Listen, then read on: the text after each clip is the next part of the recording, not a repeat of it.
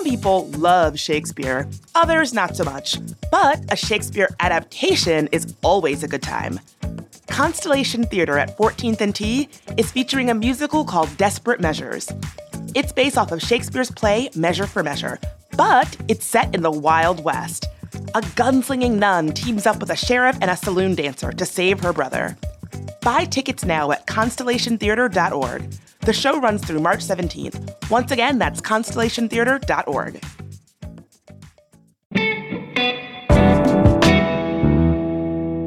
Today on CityCast DC, Tom Sietsema has spent a career eating his way through town as the Washington Post's restaurant critic. He will not tell us the secret name he uses when he makes anonymous reservations, but he is here to let us in on some of his other secrets. So get ready to hear why it's important to check out a restaurant bathroom, to learn what Tom's worst DC dining experience was, and to find out why brunch is for suckers.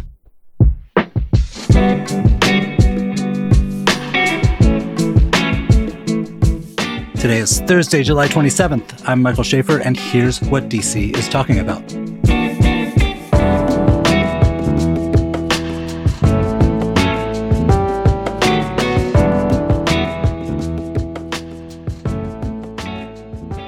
Tom Sietsema, welcome. Hey, thank you for having me. So, uh, you wrote this piece about a week in your life. You have one of those jobs in Washington, food critic that people are uh, intensely curious about what it's like to be one. What do you think is the best thing about being a restaurant critic in DC? You know, I am lucky to have sort of a front row seat to all sorts of trends. I think first and foremost, I feel like a cheerleader for diners, and I love that. And I love the relationship that I have with diners and readers of the Washington Post. I mean, that is always key for me. I don't feel like I'm a cheerleader for the industry. I'm looking out for people who are spending their hard earned money, hopefully. But I, I do feel, I pinch myself, even these many years later, I've been in this job since 2000. I, I pinch myself every day. I, am lucky to have a job uh, that I'm paid to do. That it's basically my hobby. You know, I've always been interested in food and cooking and restaurants, and I used to save up my money before I was doing this professionally to uh, see what was going on in restaurants uh, with my predecessor and others around the country. And uh, I just feel grateful to to have a job that allows me to be out and about and document this uh, for readers of the Washington Post. So, at the risk of, of sounding yokelish, um, how do you think our food scene in, in uh, the DMV compares to other cities? You know, thanks for asking. Uh, in 2015, I had the great opportunity to travel around the country for a year and rate the top 10 food cities. I spent at least a week in 12 cities and came up with a top 10 list. Portland, Oregon was number one. And I was looking not just at restaurants, but also at bars and farm markets and grocery stores and agriculture, all of that.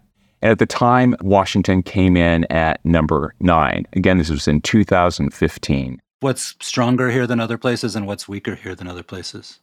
Well, I think, you know, as a world capital, I think we have a little bit of everything here. I mean, we might be missing real deli uh, as one gets in, in New York, but I think pretty much every other part of the globe is very well represented in Washington. Maybe not in the numbers that you get in, say, Los Angeles or New York, but we're quite a bit smaller than those markets. I will say, I do feel like our food scene is really exciting. And I think if you care about fine dining, uh, which is one aspect of what I cover, there's no place better than Washington to do that. I think we're really on the cutting edge, um, not in, in terms of old guard French or Italian restaurants, but hip, new, fun, sexy places to spend a lot of money and eat really well. So you wrote that the kind of default question a stranger might ask you when they meet you is, "What's your favorite DC restaurant?" Let me uh, subvert that. What was your worst DC restaurant experience? Oh wow. Well, you know, I always tell people I eat bad food so you don't have to, right? That's that's part of the job. I have had lots of lesser meals, I think, in the course of doing this job. Probably the place that readers might remember the most was uh, a number of years ago, I reviewed um, Founding Farmers in Foggy Bottom and gave it zero stars. And this was after going there seven or eight times. So I felt like I really did due diligence. I went by myself, I went with groups of people.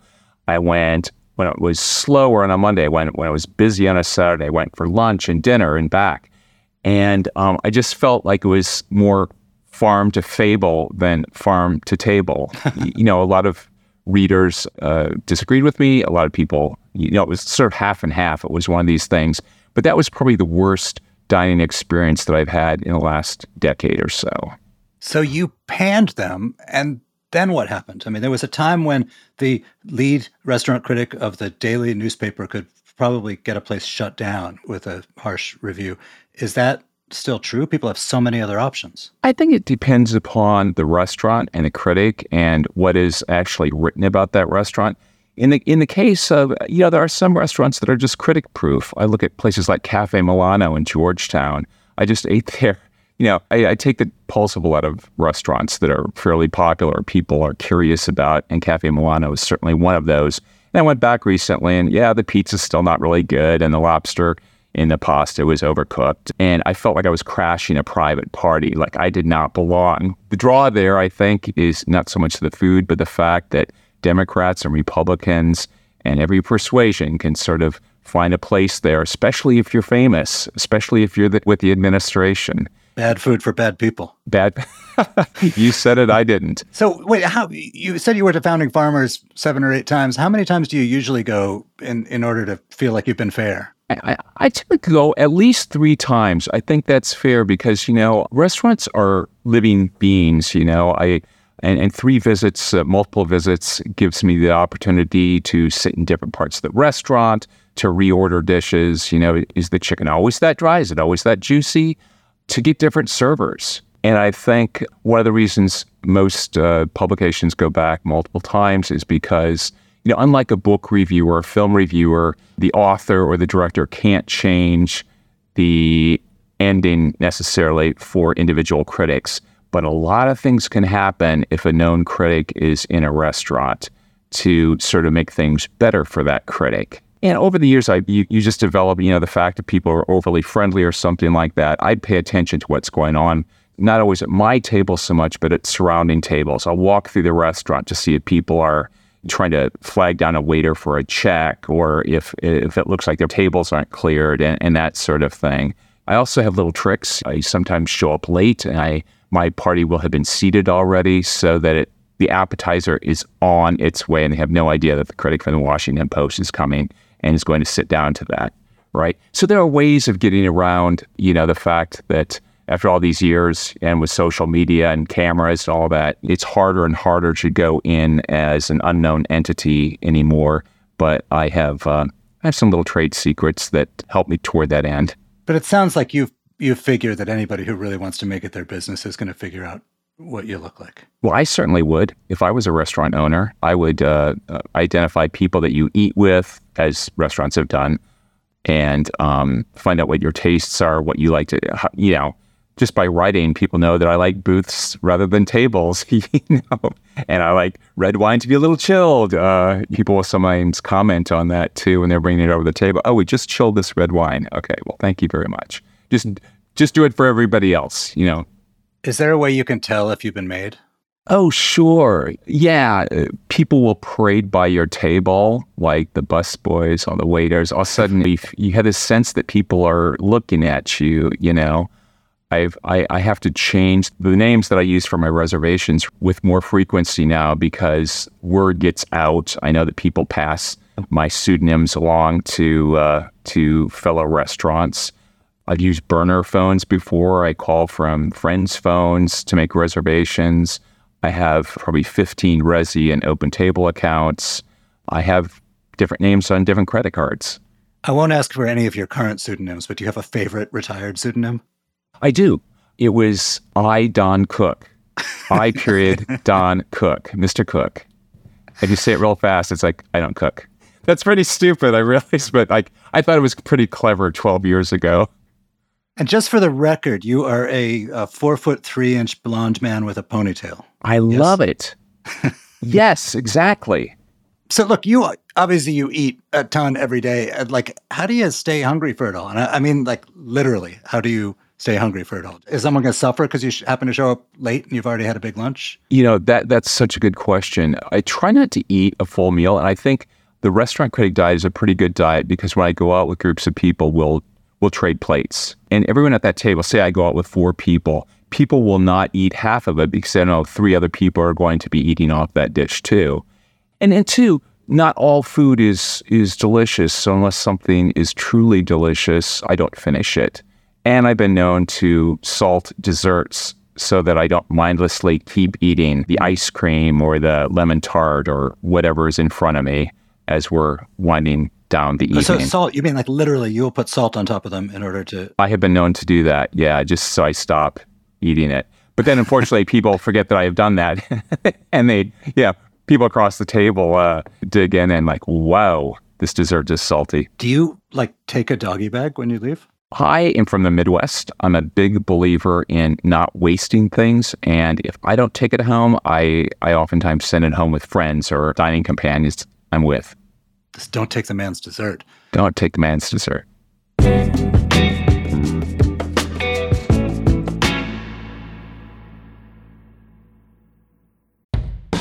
The brand new Arbor at Takoma is built for your most convenient urban living.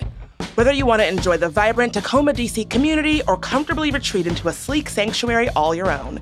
The kitchens have striking dark navy and white cabinets, and throughout the home, there are wood floors and smart home technology. Some homes even have a private outdoor space. With a quick walk to the metro, you can easily head into downtown or stay close and enjoy the retail that's on site. Located at 218 Cedar Street Northwest, the Arbor Takoma offers brand new one and two bedroom condos starting in the upper 300,000s. Visit thearborattakoma.com for more information. That's Takoma with a K. So T H E A R B O R A T T A K O M A.com.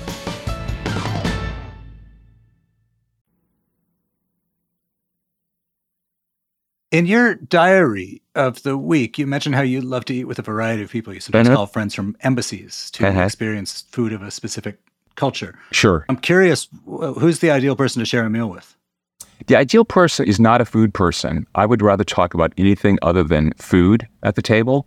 I think it all depends upon the restaurant. You know, I'd love to experience like a high end restaurant through the eyes of someone who would never be able to afford that, like a, a college student or uh, a, a young family, a young couple just starting out. I like someone who um, has very few allergies, uh, no dietary restrictions. I like people who are good conversationalists.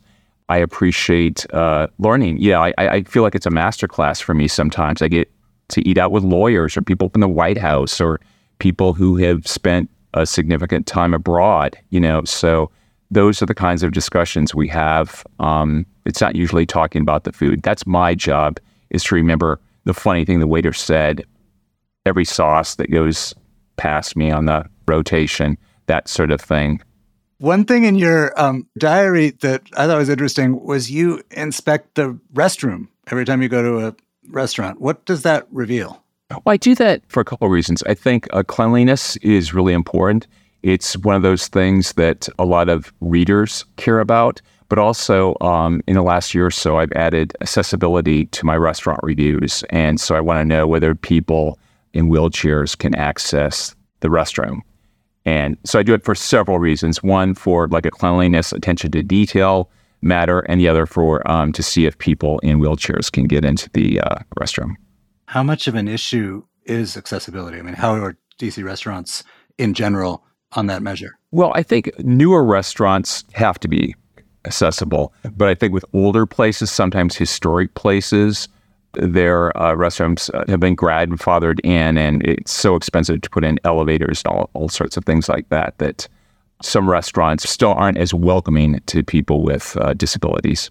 I, I don't know if I want to hear the full answer to this, but do you have a, a best and worst uh, bathroom memory? I don't offhand. I will say that just because you're an expensive venue doesn't mean your restrooms are any cleaner than those you might find in, say, a, a dive. Well, right, and we've we've also changed our aesthetics some, so that some of the uh, most highbrow and priciest places, you know, it's not the days when you had like a bathroom attendant who will hand you a napkin. Sure. they've kind of aestheticized a degree of grunge too in some cases. Sure. You mentioned it's important that you take the pulse of the neighborhood where you're eating. Tough decision, but what do you think is the best uh, restaurant neighborhood in DC or the or the environs? Oh, right now, I, I, think the hill has improved quite a bit. You know, it used to be a little bit um, sort of B grade, I guess, but there are some great watering holes up there. I love the the duck and the peach. The old standbys, of course, like Market Lunch, uh, have been there forever, but I like the fact that you can drink and eat so much better on the hill. There's Rose's Luxury up there and Pineapple and Pearls, uh, Sibley restaurants. You can eat very well on the hill. I think that is probably most improved. Georgetown's gotten a lot better too. Places that I'm most drawn to might be in Shaw and um, where else? You know, the burbs have gotten really good. I have to say, there's plenty of reasons for people in Alexandria and Tysons Corner and Bethesda uh, to stay home and eat close, eat nearby.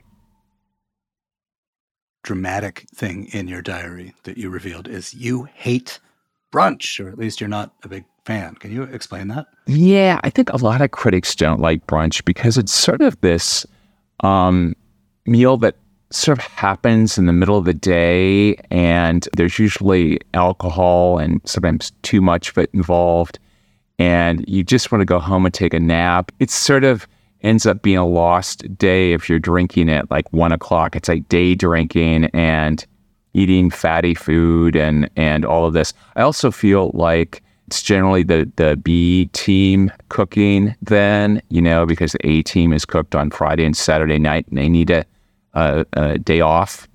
And so you might not be getting the best food and you might be drinking a little bit more than you would at that time of day typically.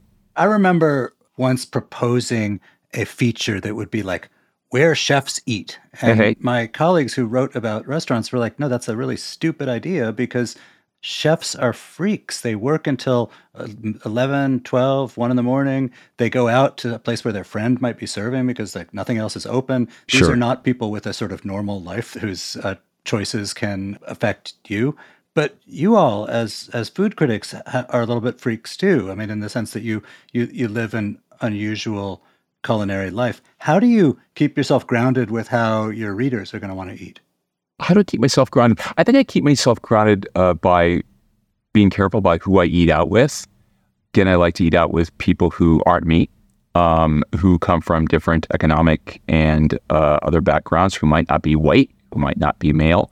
I think that's important to keep me grounded in terms of what might surprise readers or what might tickle readers or what might turn readers off. I also think it's really important to, to, to cook a little bit at home too. And so I have uh, dinner parties every six weeks or so. I think it's important, you know, if you care about food and, and you want to know how things are made. And, and I, I think it's important for critics to get their hands a little dirty and and go shopping and and cook at home and appreciate the labor and the time and the thought that goes into a carefully made meal.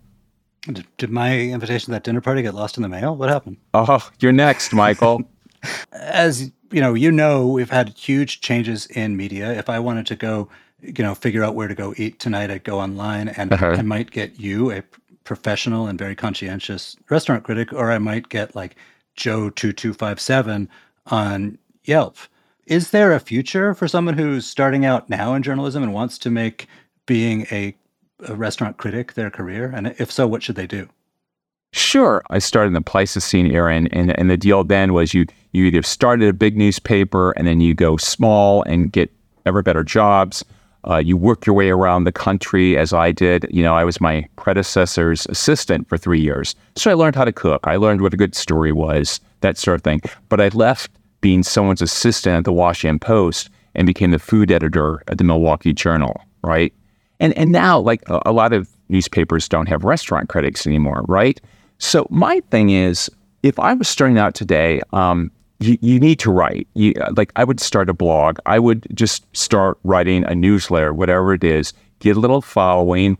Hey, reach out to people you trust to edit your work, whether that's a a college professor or someone who is just really good with words, or I get stuff unsolicited all the time from people. Hey, would you read this? I got a batch of reviews from fourth graders last week, and it was utterly charming. A school teacher from Fairfax sent me a batch of reviews from her students.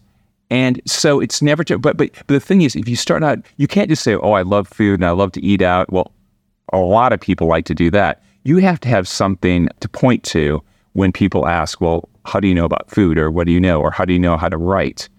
And I also think it's really important, you know, write about your passion. Is it barbecue? Is it coffee? Is it Thai food? Is it, you know, whatever, and become an expert in that. So anytime people will have a question about that or an interest in that cuisine or that cooking style, whatever it is, um, they will come to you for that. Tom Sietsema, thank you so much for being here. Thank you for having me, Michael. This is great.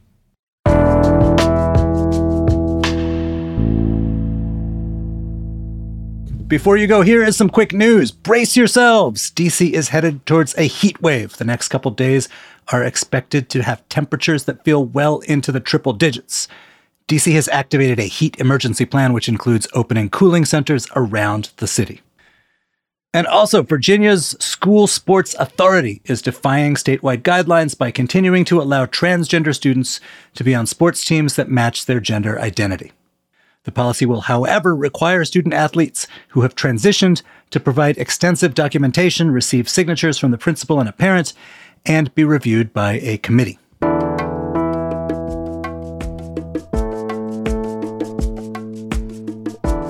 And that's all for today here on CityCast DC. If you enjoyed the show, tell your brunch companions about it and subscribe to our morning newsletter. We'll be back tomorrow morning with more news from around the city. Bye.